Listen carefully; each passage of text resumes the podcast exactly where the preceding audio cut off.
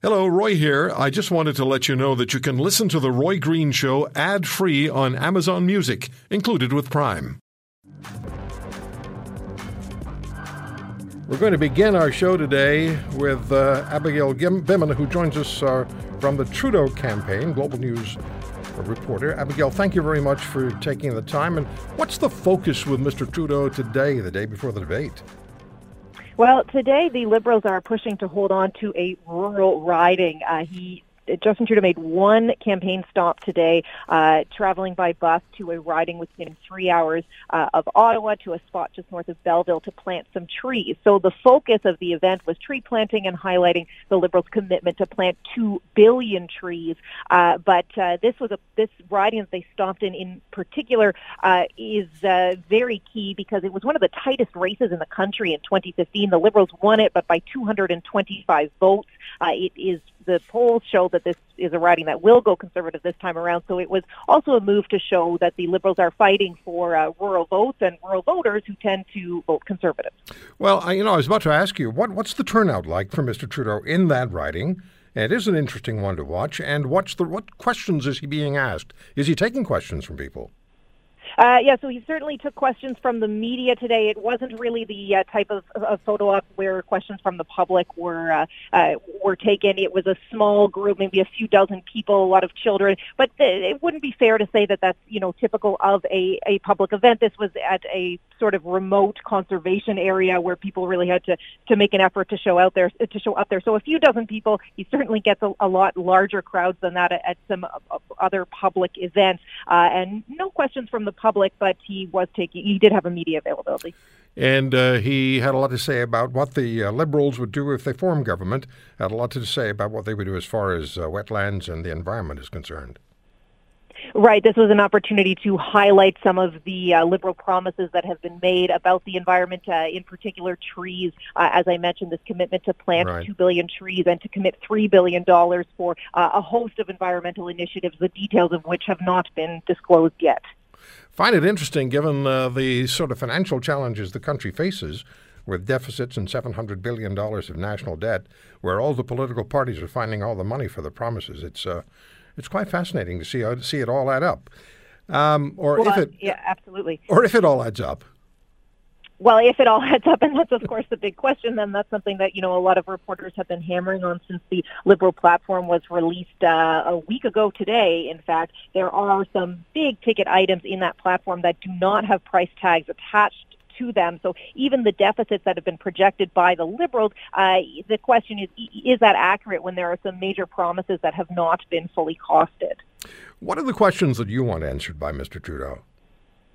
Uh, well, I asked uh, Mr. Trudeau a couple of questions during the media availability today concerning a candidate in Atlantic Canada who's had to come out and apologize over sexist and racist remarks that have surfaced from his social media. And the reason I wanted to ask about this uh, particular candidate, Jaime Battiste, is because the Conservatives found themselves in a similar situation uh, at the start of this weekend with a candidate on the other side of the country uh, in Burnaby, and they chose to stop backing that candidate. You could say getting rid of that candidate, although the deadline has passed in terms of actually removing someone's name off the ballot. So I wanted to ask Mr. Trudeau a couple of questions uh, about that. The first question is, you know, why was this apology sufficient when you look at what the Conservatives chose to do out west? He gave the shortest answer that I've heard from Justin Trudeau on this entire campaign so far, which was one sentence that uh, Mr. Battiste has taken responsibility for his actions and has apologized.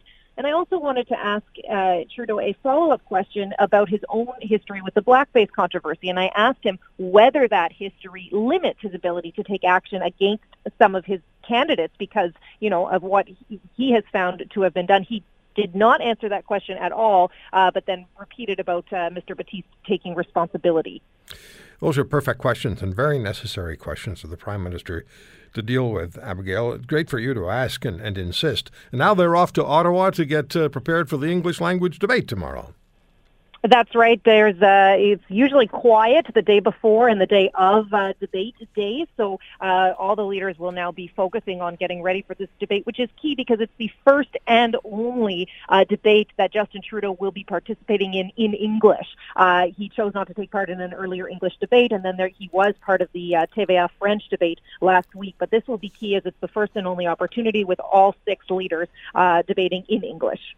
Abigail, thanks so much for the time. Great speaking with you.